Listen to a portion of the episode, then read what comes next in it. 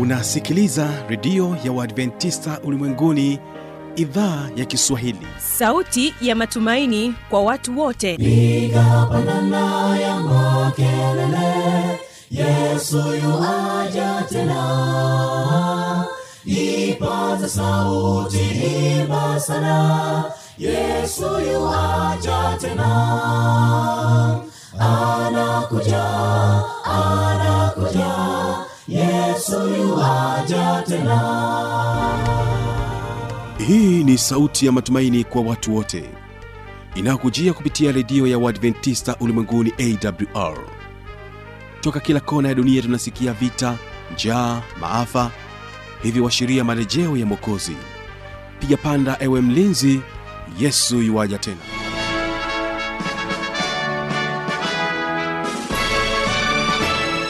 unasikiliza idhaa ya kiswahili ya redio ya waadventista ulimwenguni awr ikikutangazia moja kwa moja kutoka hapa morogoro tanzania katika masafa ya mita bendi 25 lakini pia waweza kutusikiliza kupitia morning star radio na rock fm vile vile tupo katika tovuti ya wwwawr org. Na kutoka nchini kenya tunapatikana katika masafa ya 89.7 kisima fm msikilizaji karibu katika kipindi cha mafundisho makuu kwa siku hii ya leo. Katika hiki utakwenda kusikiliza asili ya mwanadamu katika sehemu ya pili. Ni imani yangu ya kwamba hali yako ni njema. Ninakualika tuwe sote mwanzo hadi mwisho wa kipindi hiki. Kabla ya kusikiliza kipindi cha mafundisho makuu na kupatia fursa ya kusikiliza wimbo kutoka kwao businda sj kwaya wimbo unaosema sikio langu. Mara baada ya hapo basi tutamsikiliza mtumishi wa mungu mchungaji josefu chengula akija na kutuelezea kuhusiana na asili ya mwanadamu katika sehemu ya pili. Sikio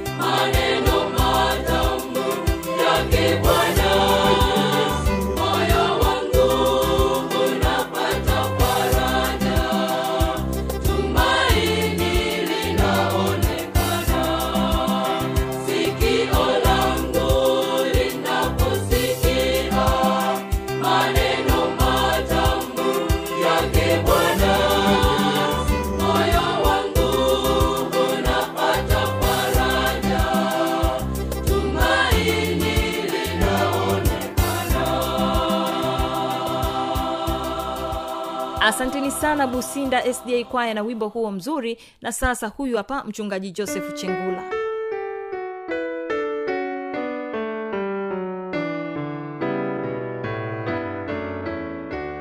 Ikumbuke siku ya sabato itakasi kama mungu alivyofanya kazi siku sita katika ile juma la uumbaji. Anawahitaji na wote ambao wataendelea kuwepo vizazi na vizazi waikumbuke siku ya sabato. Ndio maana mstari wa nane wa kutoka kutoka sura ishirini mstari wa nane anasema ikumbuke siku ya sabato uitakasi siku sitafanya kazi na sio kuitunza sabato peke yake. Inabidi kufanya kazi siku sita. Kayo kama mtu hafanyi kazi siku sita katika wiki anavunja bado sabato ya bwana. Anatakiwa kufanya kazi siku ya kwanza ya juma siku ya pili mpaka siku ya sita. Ya saba anapumzika. Waliumbwa pia wakiwa na hali ya kutokufa. Kama tunavyosoma mwanzo mbili mstari wa kumi na saba na sasa tunaona dhambi imeleta shida na ndio maana kifo kipo lakini mpango wa mungu mungu aliumba wanadamu wasionje mauti yoyote kutokufa. Lakini tunapoangalia habari ya nguko wanadamu waliumbwa wakiwa wakamilifu walikuwa wakamilifu katika sura ya mungu. Lakini dhambi imeharibu. Lakini wanadamu waliumbwa wakiwa wakamilifu kabisa na ndio maana adamu alikuwa mrefu. Wataalam wanasema alikuwa futi kumi na tano kwenda juu. Au adamu alikuwa mrefu mara mbili ya mtu mrefu zaidi duniani. Lakini leo hii tuna milikimo ni kwa sababu ya dhambi imeharibu. Ile sura ya kwanza ya mungu kumuumba mwanadamu imepotea. Lakini tunapoangalia katika sehemu hii mwasisi wa dhambi tunaona katika isaya sura ya kumi na nne mstari wa kumi na mbili eh, tunajifunza habari ya eh, lusifer ambaye aliasi kule mbinguni kwa sababu ya kujivuna kwa sababu ya kiburi. Ezekiel ishirina nane mstari wa kumi na saba kiburi kyake chake kilisababisha eh, mateso haya yote. Dhambi hizi tunakutana nazo kwa sababu ya uasi ambao ulianyoka eh, ambaye shetani aliingia kwa kiumbe kinachoitwa nyoka. Na leo hii tunaona matokeo makubwa ya ule uasi ambao wazazi wetu waliasi. Chanzo cha dhambi katika jamii ya binadamu tunasoma katika mwanzo sura ya tatu mm, alitoa katika matunda yaliyo- yaliyokatazwa. Huyu ni mwanamke eva. Alitoa katika matunda ambayo mungu alisema matunda yote ya bustani mnaruhusa kula lakini haya msile. Wao wazazi wetu wa kwanza wakala hayo matunda. Eh, mwanamke alipokula yale matunda alipokula akampa na mmewe na mmewe naye akala. Na leo hii tunaona matokeo ya kuasi sheria ya mungu. Leo hii wanadamu tunaendelea kuasi sheria ya mungu lakini matokeo ya kuasi tu sheria ya mungu kama tunavyoona wazazi wetu walivyoasi matokeo yake yamekumba dunia nzima kwa sababu ya kuacha kutii kile ambacho mungu ameagiza.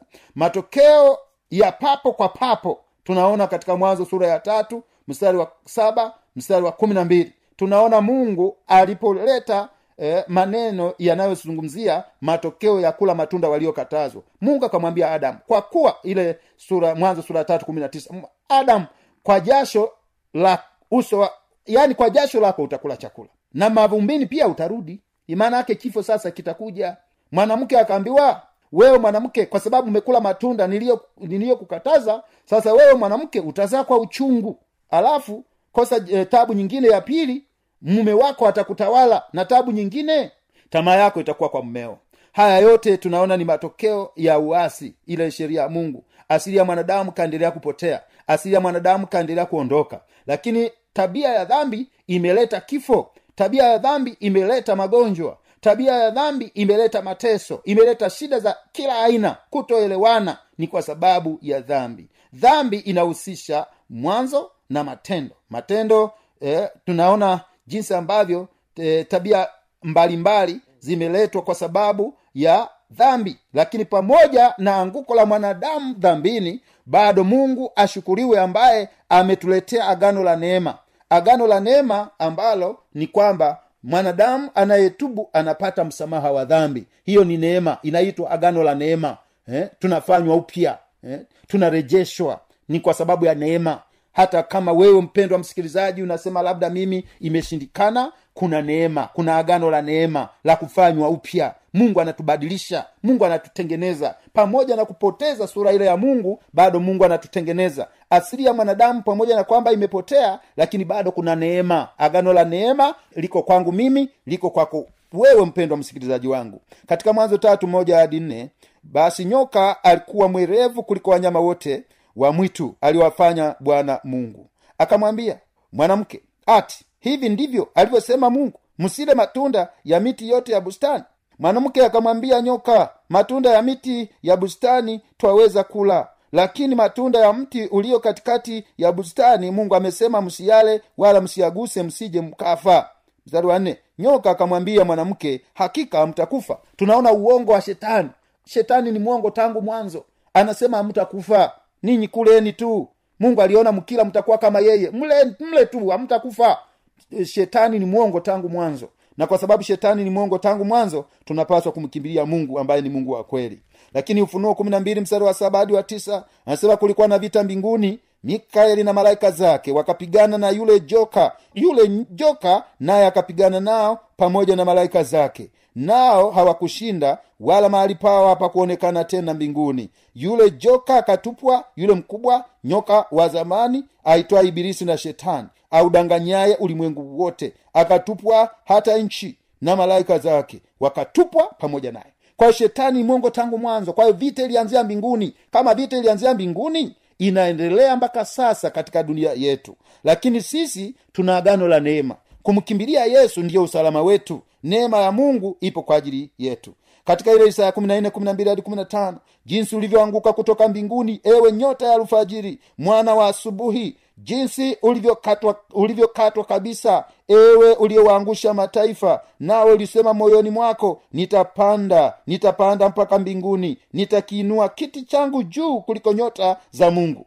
nami nitaketi juu ya mlima wa mkutano katika pande za mwisho za kaskazini warumi tano kumi na mbili kwa hiyo kama kwa mtu mmoja dhambi iliingia ulimwenguni na kwa dhambi hiyo mauti na hivyo mauti ikawafikia watu wote kwa sababu wote wamefanya dhambi. Kwa hiyo dhambi imeingia ulimwenguni kote kwa sababu eh, mzazi wetu wa kwanza alitenda dhambi. Lakini habari njema ni hii kwamba mimi na wewe tuna nafasi ya pili. Mimi na wewe tuna agano la neema. Agano la neema ni kumkimbilia yesu kwa sababu kwa mtu mmoja dhambi imeingia duniani kote. Hakuna mtu anayepona kwa urahisi. Warumi sita kumi na mbili na ishirina tatu anasema basi dhambi isitawale ndani ya miili yenu ipatikanayo na mauti hata mkazitii tamaa zake. Kwa maana mstari wa ishirina tatu kwa maana mshahara wa dhambi ni mauti bali karama ya mungu ni uzima wa milele katika kristo yesu bwana wetu. Pamoja na kwamba dunia imeharibiwa na dhambi kuna neema. Nasema e, e, bali karama ya mungu ni uzima wa milele. Lakini mshahara wa dhambi ni mauti. Lakini karama ya mungu ni uzima wa milele katika kristo yesu bwana wetu. Hiyo ndiyo neema. Lakini zaburi ya hamsini na moja mstari wa tano huyu ni daudi. Anasema tazama mimi naliumbwa katika hali ya uovu. Mama yangu alinichukua mimba hatiani. Hiyo niyo mtumishi mtunga zaburi anazungumza. Aliumbwa katika hatia ya uovu kwa sababu uovu umeharibu dunia nzima. Lakini waraka wa kwanza yohana sura ile ya tatu mstari wa nne kila atendaye dhambi afanya uwasi kwa kwa dhambi ni uwasi ili tuweze kuwa salama turudishe asili ya mungu ya uumbaji lazima tukatae dhambi katika maisha yetu. Lakini ufunuo nane bali waoga na wasioamini na wachukizao na wauaji na wazinzi na wachawi na hawa waabuduo sanamu na waongo wote sehemu yao ni katika lile ziwa la moto liwakalo moto na kiberiti. Hii ndiyo mauti ya pili. Yohana 8:44 ninyi ni wa baba yenu ibilisi na tamaa za baba yenu ndizo mpendazo kuzitenda. Yeye alikuwa muuaji tangu mwanzo wala hakusimama katika kweli. Kwa kuwa hamna hiyo kweli ndani yake asemapo uongo husema yaliyo yake mwenyewe. Kwa sababu yeye ni mwongo na ni baba wa huo. Mungu atusaidie mwenyezi mungu atusaidie tumkimbilie mungu ambaye anatusaidia. Lakini wengi wanasema mbona mi nimeshika sheria? Siwezi kudaiwa nimeshika sheria. Lakini yakobo mbili mstari wa kumi nasema maana mtu awa yeyote atakayeshika sheria yote akajikwaa katika neno moja amekosa juu ya yote. Kwa usalama wetu ili turudishe asiri ya mungu aliyotupatia katika uumbaji wake ni sisi kujitahidi kupambana na huyu shetani ambaye mwanzilishi wa maovu duniani wakolosai moja mstari wa kumi na tatu na kumi na nne naye alituokoa huyu yesu sasa.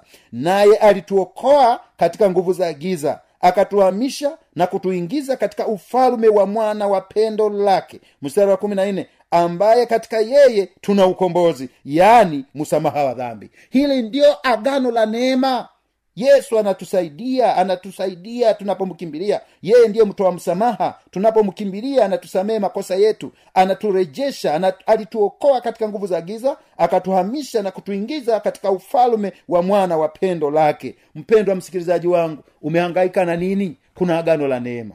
Inawezekana umekata tamaa. Habari njema ninayokwambia ni hii. Kuna agano la neema agano la neema yesu alituokoa. Mara mmoja alikufa kwa ajili yangu kwa ajili yako. Na yesu alikufa kwa ajili ya wadhambi kama mimi na wewe. Na tunapomkimbilia yesu anaturejesha. Tunakuwa tena ni watu tunaofaa ni watu ambao hatuhukumiwi tena tunakuwa salama kwa kumkimbilia yesu mwokozi wa ulimwengu. Ndiye anayetuokoa katika nguvu za giza ndiye anayetuokoa katika nguvu mbalimbali za movu ibilisi na tunakuwa salama tukiwa mikononi mwa mungu kwa kumkimbilia yesu. Habari njema ni hii. Mpendo nayenisikiliza amua leo kumkimbilia yesu. Amua leo kutoa maisha yako kurejesha ule uasili ambao mungu alituumba kwa njia ya ubatizo. Mahali popote ulipo uliza kanisa la uadventista wa sabato ili upate huduma ya kubatizwa usalimishe maisha yako kwa yesu kwa sababu yesu anatusubiri turejeshe asiri iliyopotea.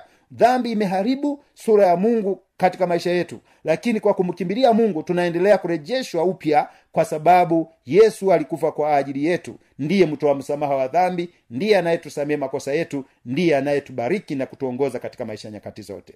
Bwana akubariki mpendo mpendo unayenisikiliza mahali popote pale. Tafuta waadventisi wa sabato ili usalimishe maisha yako kwa yesu kwa ajili ya ubatizo. Mungu akubariki mungu awe pamoja nawe mpendo unayenisikiliza. Na kama unasema yesu wangu nisaidie nasalimisha maisha yangu kwako. Inua mkono wako niweze kukuombea. Baba asante kwa ajili ya upendo wako. Baba asante kwa ajili ya msamaha wa dhambi baba asante kwa ajili ya kutuumba ili tuweze kuidhirisha tabia yako ndani yetu. Bwana tunaomba tusaidie. Shetani anapotutafuta bwana tunaomba tupatie ushindi. Shetani anapotuwinda bwana tunaomba tufiche mbawani mwako. Shetani anapofanya kila hila bwana tunaomba tuokoe shetani anapoleta nguvu za giza bwana tuokoe kama ulivyoahidi kwamba upo kwa ajili ya kutuokoa. Angalia mpendwa na msikilizaji wangu huenda na shida fulani nayomsumbua amekata tamaa. Bwana naomba uliyekufa kwa ajili yetu uliyekuja kutuokoa duniani naomba mwokoe mpendwa yule. Msaidie pia ili aufanye maagano na wewe mungu kwa njia ya ubatizo asante kwa sababu utatenda baba kwa ajili ya msikilizaji wangu. Neema yako bwana iwe pamoja na msikilizaji wangu. Umbariki umtunze. Anaposikiliza baada ya kipindi hiki naomba umpatie maisha mapya. Kwa jina la yesu kristo bwana wetu. Amina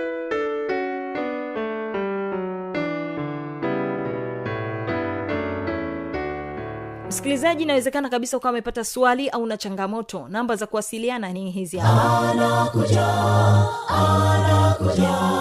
Yesu yuaja tena. Na hii ni awr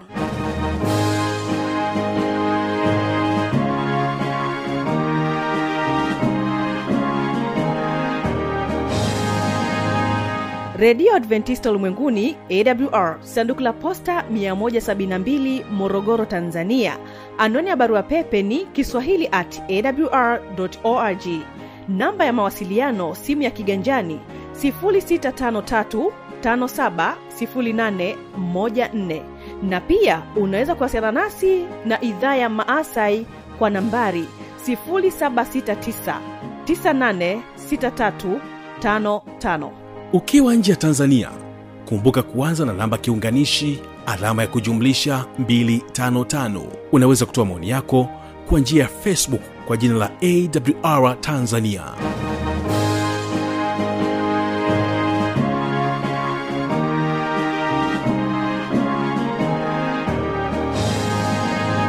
kufikia hapo sina la ziada. Tumefikia tamati ya kipindi hiki kwa siku hii ya leo.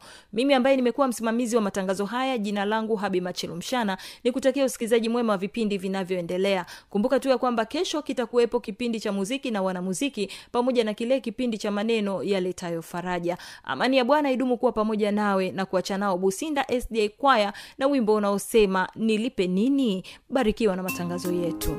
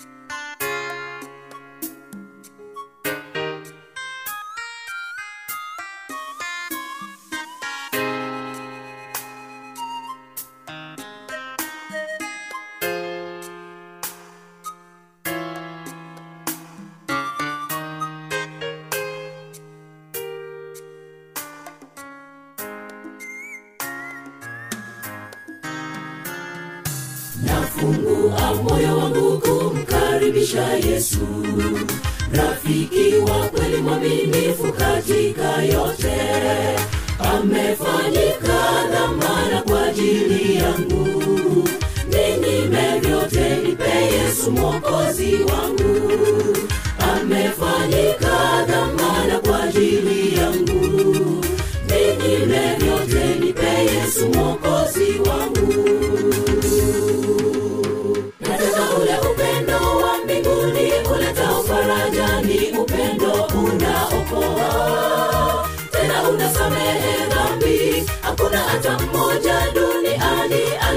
upendo kama huo upendo uleta upatanisho. Nasema ule upendo wa mbinguni uleta faraja ni upendo unaokoa. Tena unasamehe dhambi hakuna hata mmoja duniani aliye na upendo kama huo upendo uleta upatanisho